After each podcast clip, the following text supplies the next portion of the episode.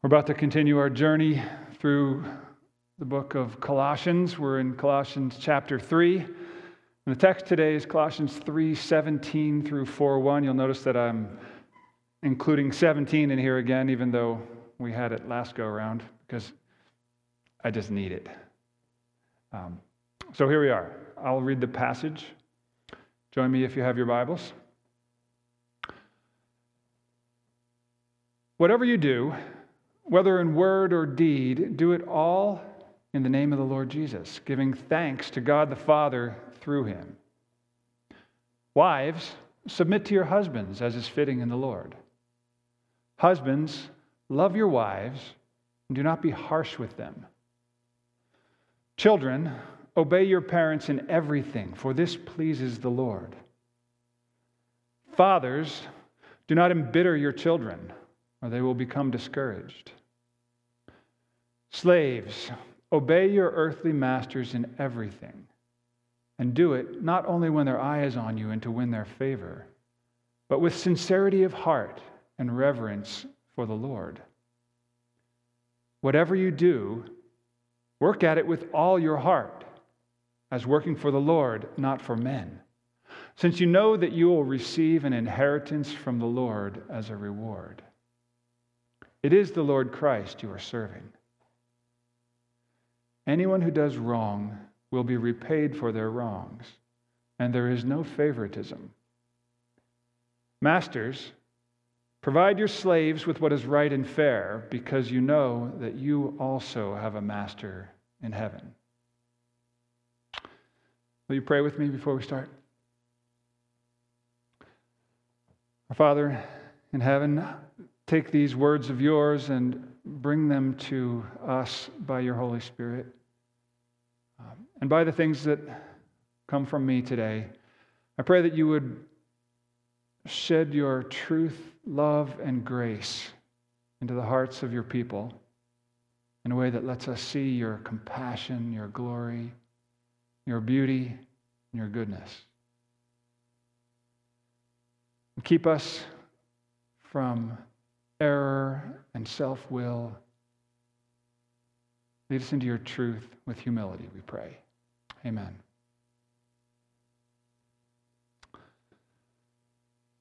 So, preaching this passage of Scripture puts me in a little bit of difficult terrain for a couple of reasons. First, whether you're a longtime follower of Jesus or whether you are just new to the faith and exploring things, you have some established opinions about relationships in the household. You've seen good and bad instances of those relationships, and you have personal experience that makes it hard to say something fresh and something useful. But what makes this passage perilous is the repulsive stench of exploitation that surrounds these words and others like them in the Bible. They have been and still are used to justify doing great harm to others. Women are dismissed and abused by husbands demanding subjection. Children are terrorized and scarred by fathers perverting their authority. This text and others like it were used, mishandled really, to legitimize chattel slavery in every so called Christian nation in the world until recently really. Now, Colossians 3 is not unique in this regard. Bad trees bear bad fruit. And people seeking to justify bad intentions will grasp at whatever is at hand when they need it. Despite the dangers and the distaste that some may feel toward these instructions to submit and obey, I'm asking you to come to the text with an open mind and even to trust that this interaction or this instruction from God is here for a reason, for our benefit.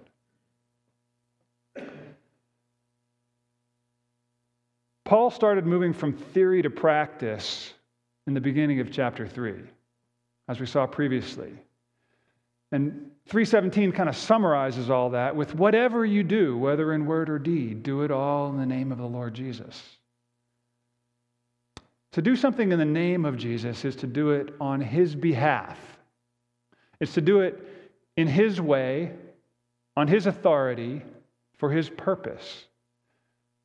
And here in the very next verse, Paul starts giving practical and particular points of application for every believer in that church by applying the new reality of the lordship of Jesus Christ to the long established patterns of the Greco Roman household code. Okay? He says that the lordship of Christ changes everything right to the center of your most familiar and most intimate relationships. Now, it's no exaggeration to say that this message to the church was subversive in its day. It was viewed with suspicion and apprehension by the surrounding world. And perhaps it still is. To make sense of the passage, I want to look at it in the context of the letter, first of all, by restating a few points of this line of reasoning that Paul has taken thus far. As he lays out the profound changes in the life of those rescued from the dominion of darkness and brought into the kingdom of God. So he says in chapter 1 You were once enemies of God, but now you are reconciled to God through Christ, who is the supreme and sustaining center of all the universe. And he says, You have been given a new life of freedom and fullness in Christ. In chapter 2, he says, You're set free from the obligations and obedience to the old religious and cultural rules, these man made commands and teachings. In chapter 3, he talks about having the power to put off the old sin driven self and put on the new spirit driven life in Christ. And in the new reality of life in the kingdom, there is no Greek or Jew, circumcised or uncircumcised, barbarian, Scythian, slave or free, but Christ is all and is in all. You are members of one body called to peace. So the new life in the kingdom of God consists of all these spirit empowered virtues like compassion, kindness, humility, gentleness, and patience it involves bearing with one another and forgiveness and love binding them all together. This is where Paul's taking this church, right, on this journey. Now he's going to apply it to their cultural and historical situation. So I want you to understand a couple things about where that comes from. The Greco Roman household code prescribed behavior for husbands and wives, children and fathers, and slaves and masters. Aristotle is one of the, the essential founders of this, but it was modified and adapted by the Greeks, and then the Romans, and then the Hellenistic Jews. So the, the Jews and Gentiles living in Asia Minor, where Colossae is, would have been familiar with this framework that he's using to make these points. And there's a concept called paterfamilias in Latin that underlies that Greco Roman household code. And that concept says that the oldest living male father retained great power over the members of his household, including his adult children. He alone controlled the family estate and all the assets. He alone decided matters of family importance, maybe in consultation with others. But he was responsible for all these decisions. He decided matters of divorce. He could legally sell, punish, or kill his children. Roman tradition placed expectations on the paterfamilias, to behave morally and to uh, raise good citizens. But he was not legally obligated to limit his authority, to limit his power, or to consider the interests of those under his dominion. And Roman society at the time of Paul would have considered slaves to be nothing other than equipment or property of the estate, entirely at the disposition of the master. Slaves were non persons, they had no legal right unless they were granted freedom by their master. So, both Jewish and Gentile believers in these house churches would have been immersed in that kind of cultural reality. The male head of household was the Lord of the estate.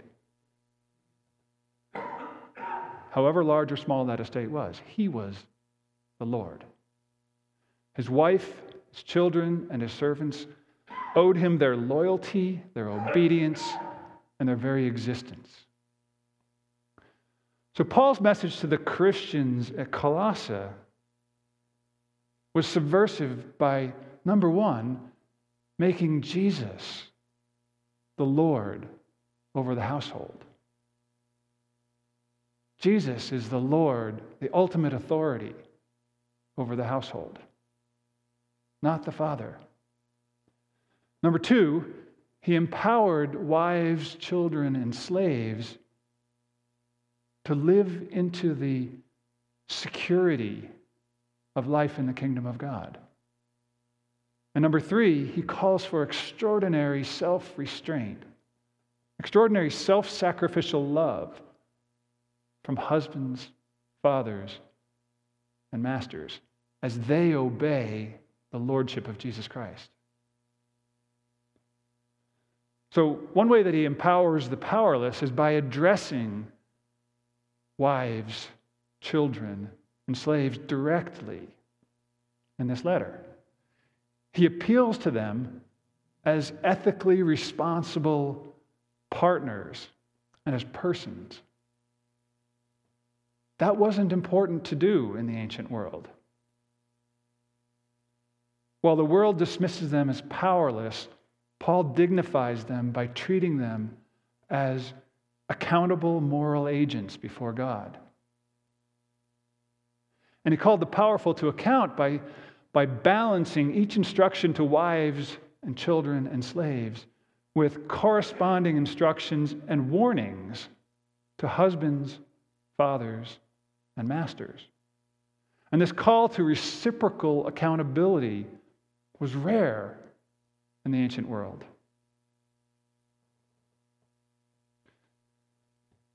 So we're going to dig into the, the most controversial part of this text. Spend a little bit of time here. Wives, submit to your husbands as is fitting in the Lord. Husbands, love your wives and do not be harsh with them. I will also refer to the parallel passage in um, Ephesians chapter 5 because it's, it's almost um, precisely the same orientation here. There's instructions to wives, husbands, children, fathers, slaves, and masters. Um, there's a little bit more emphasis on the, uh, the husband and wife relationship in that chapter, so we're going to spend a little time there too. Okay, there's probably no subject more densely considered in the history of the world than the history or than the relationship between men and women, and especially of that between husbands and wives. And as I said earlier, this verse 18 is a tender spot for many in our day. And it's clear that many wish that Paul would have said, uh, Wives, assert your equal role in the household and family, share equally in the authority and leadership.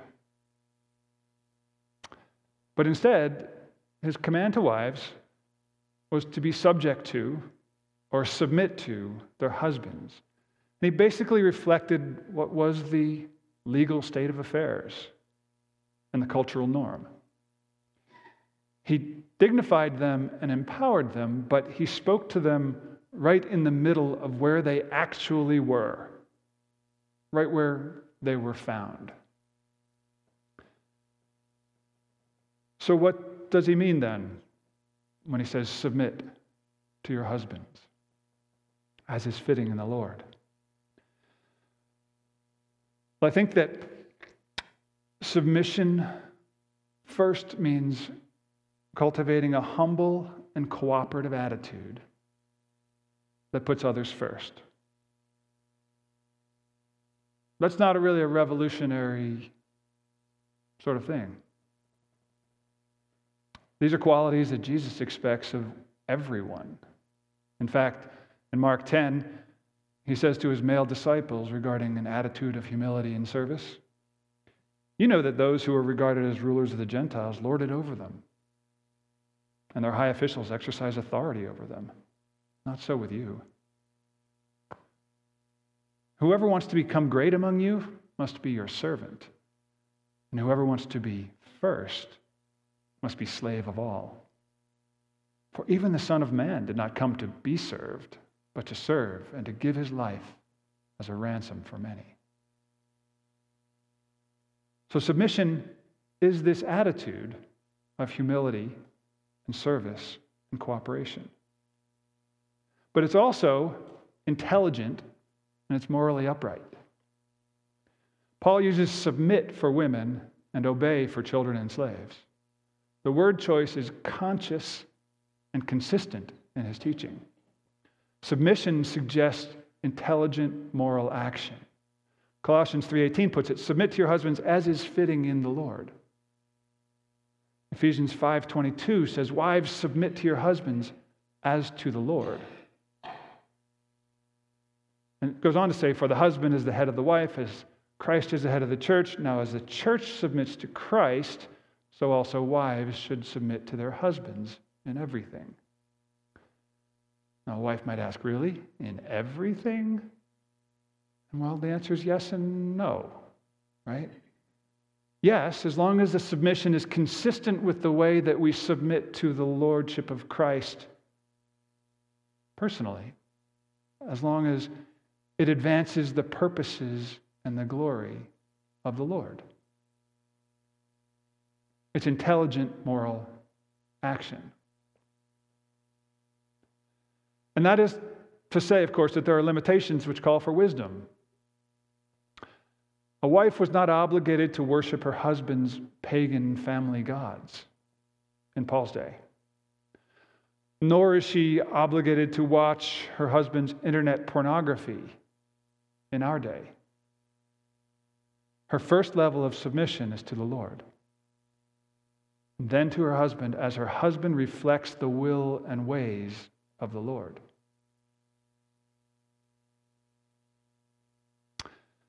I think it's important to recognize that voluntary submission in the form of respect meets a deep need in the husband. Ephesians 5:33 spells it out as, as a summary of that passage, where it says, However, each one of you husbands also must love his wife as he loves himself, and the wife must respect her husband. Husbands long to receive their wives' respect. A wife can crush her husband by disrespecting him, and she can make him soar with her affirmation. It's the way we're made. So, to summarize, wives, submission to your husband does not mean unquestioning, unqualified, blind obedience to every request or decision.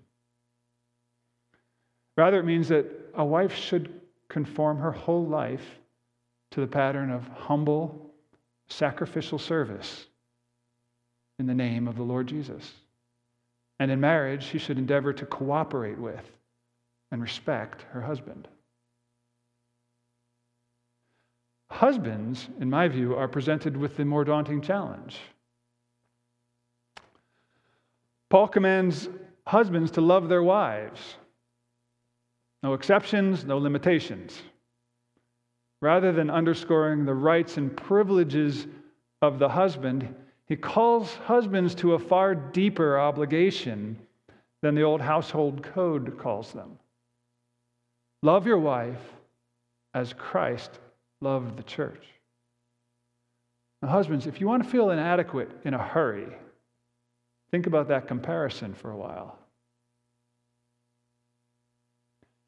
Marriage in the ancient world, especially the Roman world, was primarily a matter of producing a legitimate heir, not a relationship grounded in love. Um, one historian said that love in marriage was a stroke of good fortune, but not the basis of the institution.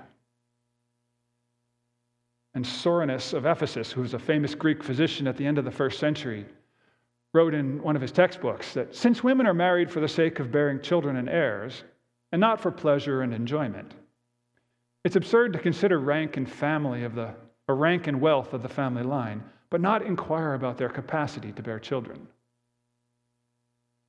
You see, husbands in the pagan world were free to seek pleasure and enjoyment outside of marriage. You see. Paul sets that assumption squarely in the garbage heap. And he presents Christian marriage as an entirely different covenantal experience. Husbands, love your wives and do not be harsh with them.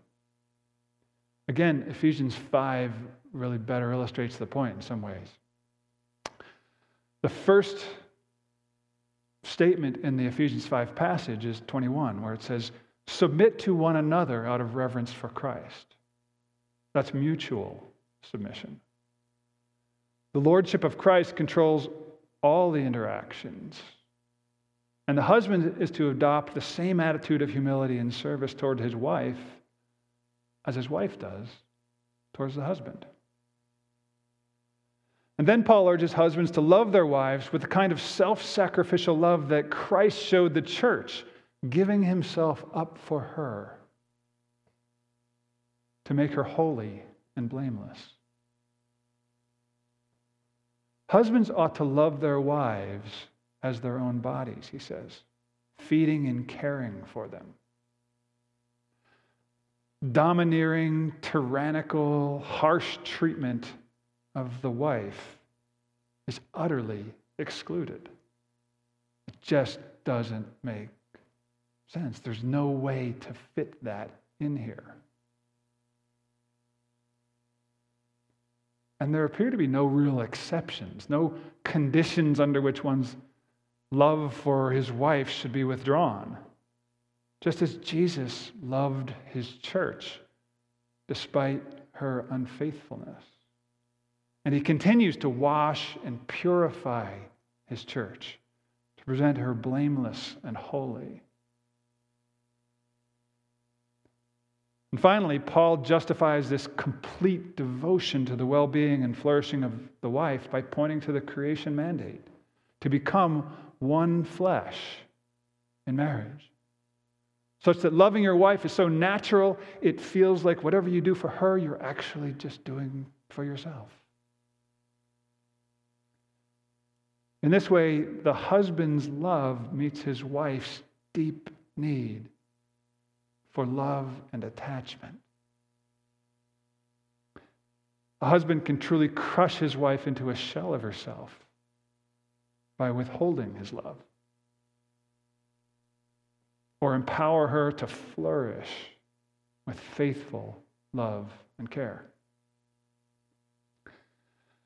Now, there's a lot of nuance here, and there's a lot of complexity that I can't really go into. I can't qualify everything precisely. And I invite further dialogue about this.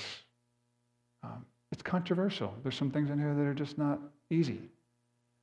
And we'll have opportunity to talk about that next week. But I invite dialogue sooner if you have questions or comments. Um, reach out to me.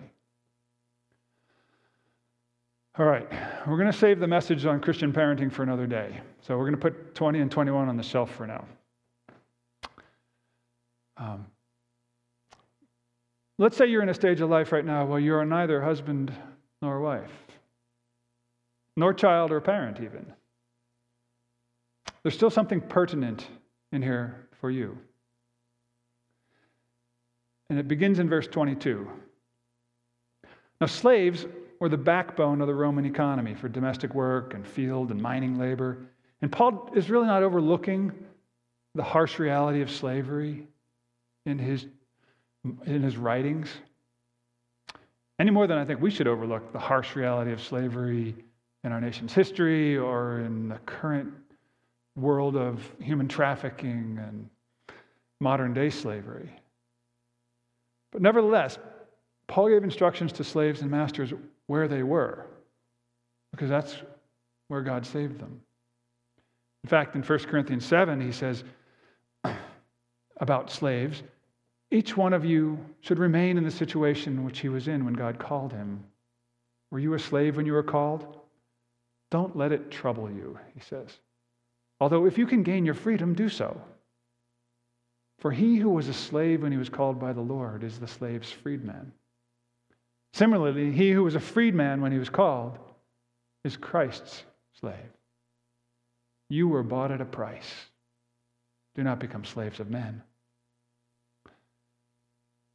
Why doesn't he condemn slavery in this passage in Colossians or in Corinthians? It's because it's not his main concern.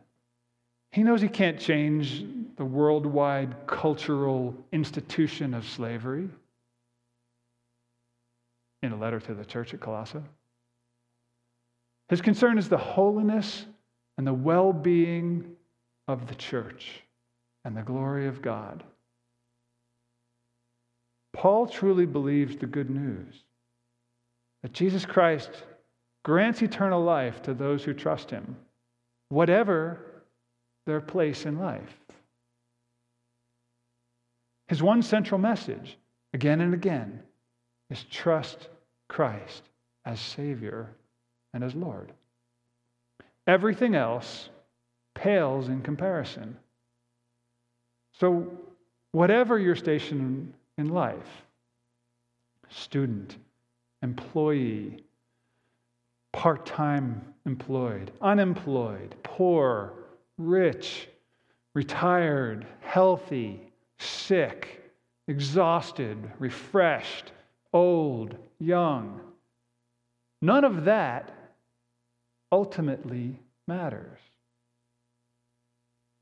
What does matter is that wherever you are, whatever you do, if Paul can say this to slaves, he can say it to every one of us.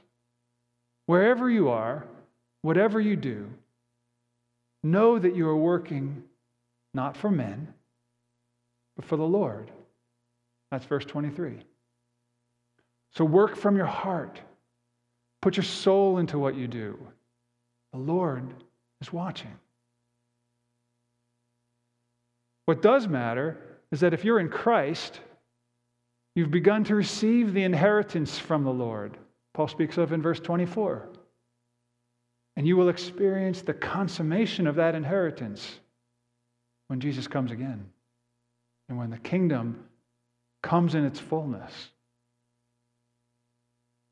What does matter is that the Lord will put everything right when he comes again. That justice will be done without favoritism. Verse 25 shows that God does not discriminate as people do.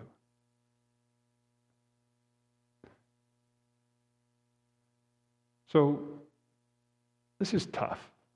We're talking about our basic, everyday household relationships, the gritty specifics of how we live out these day to day interactions.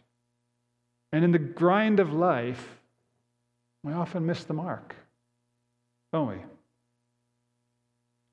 I have a couple little observations here that I want to make at the end that hopefully will help you see a way forward.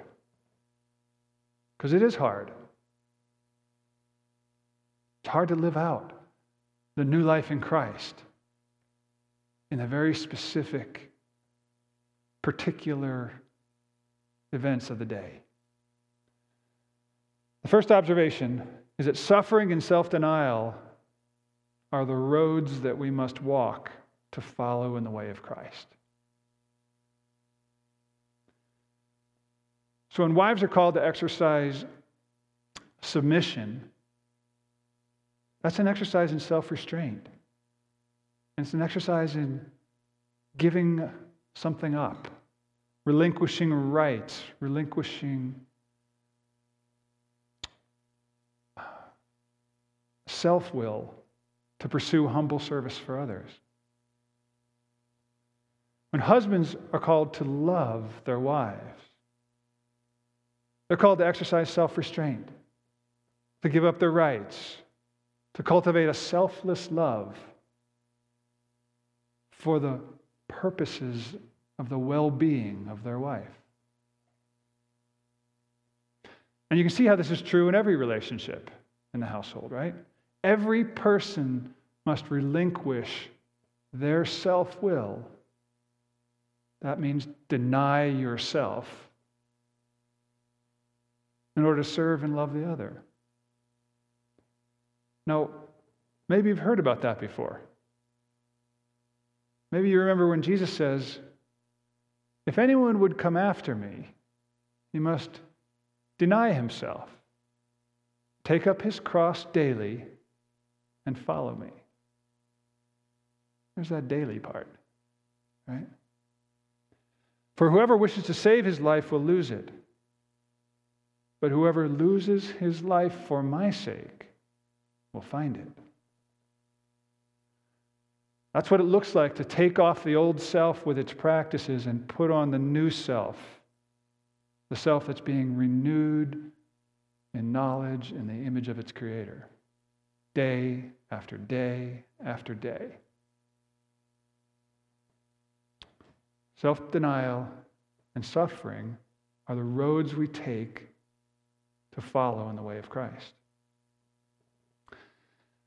And secondly, everything depends on submitting to the lordship of Christ in your life. The attitudes of submission and love between husbands and wives, obedience and care between children and parents, these kind of attitudes provide the only viable foundation for truly flourishing human relationships. And the Lordship of Jesus Christ provides the only sustainable and rational basis for living that way. When Christ is at the center of everything in your life, when He is your Lord, submission, love, obedience, and care become the natural way of being in community with Him and with others, with the ones He loves. Paul calls us to live by faith and obedience in each of these daily interactions where we are prone to live by the power of our flesh. These intimate relationships, these household relationships, are the crucible for our deepest joy and our deepest pain. And when things break down, we're strongly tempted to lash out, to, to blame the other for failing to play their part, their proper role in the relationship. You're not submitting to me.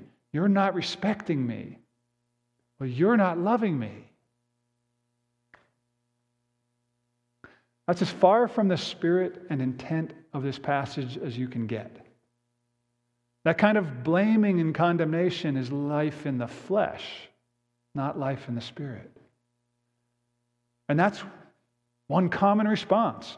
Use these commands as a club to thrash and condemn the other. But another response is to just use their failure as an excuse to withhold the respect or the love or the obedience or the care needed by the other one, by your partner. They don't deserve my love or submission. That's right. They don't. But neither do you. Because that's the gospel. Their worthiness is no more the basis of your love than your worthiness is the basis of the love of God for you. In the kingdom of God, we no longer live on a transactional basis. Because when we were dead in our sins, God made us alive in Christ, forgiving our sin and canceling our debt. He rescued us from darkness and He brought us into the kingdom of the Son He loves, where Jesus is Lord. Therefore, we live with gratitude in a world of abundance, where we grant grace as freely as we receive grace. Everything depends on submitting to Jesus as Lord in the center of our life. So, whatever you do, whether in word or deed, do it all on behalf of Jesus, in the way of Jesus, giving thanks to God the Father through him. And you can be sure that whenever you do something in his name, in his way, Jesus will help you to do it. We pray. Thank you, our Lord, for the grace that is ours through Christ. Thank you that we are received unworthy, our debt is canceled, our sins are paid, our sins are covered, and that we have the hope of eternal life and inheritance with you in your great and coming kingdom by the grace of and the love of Jesus Christ. Amen.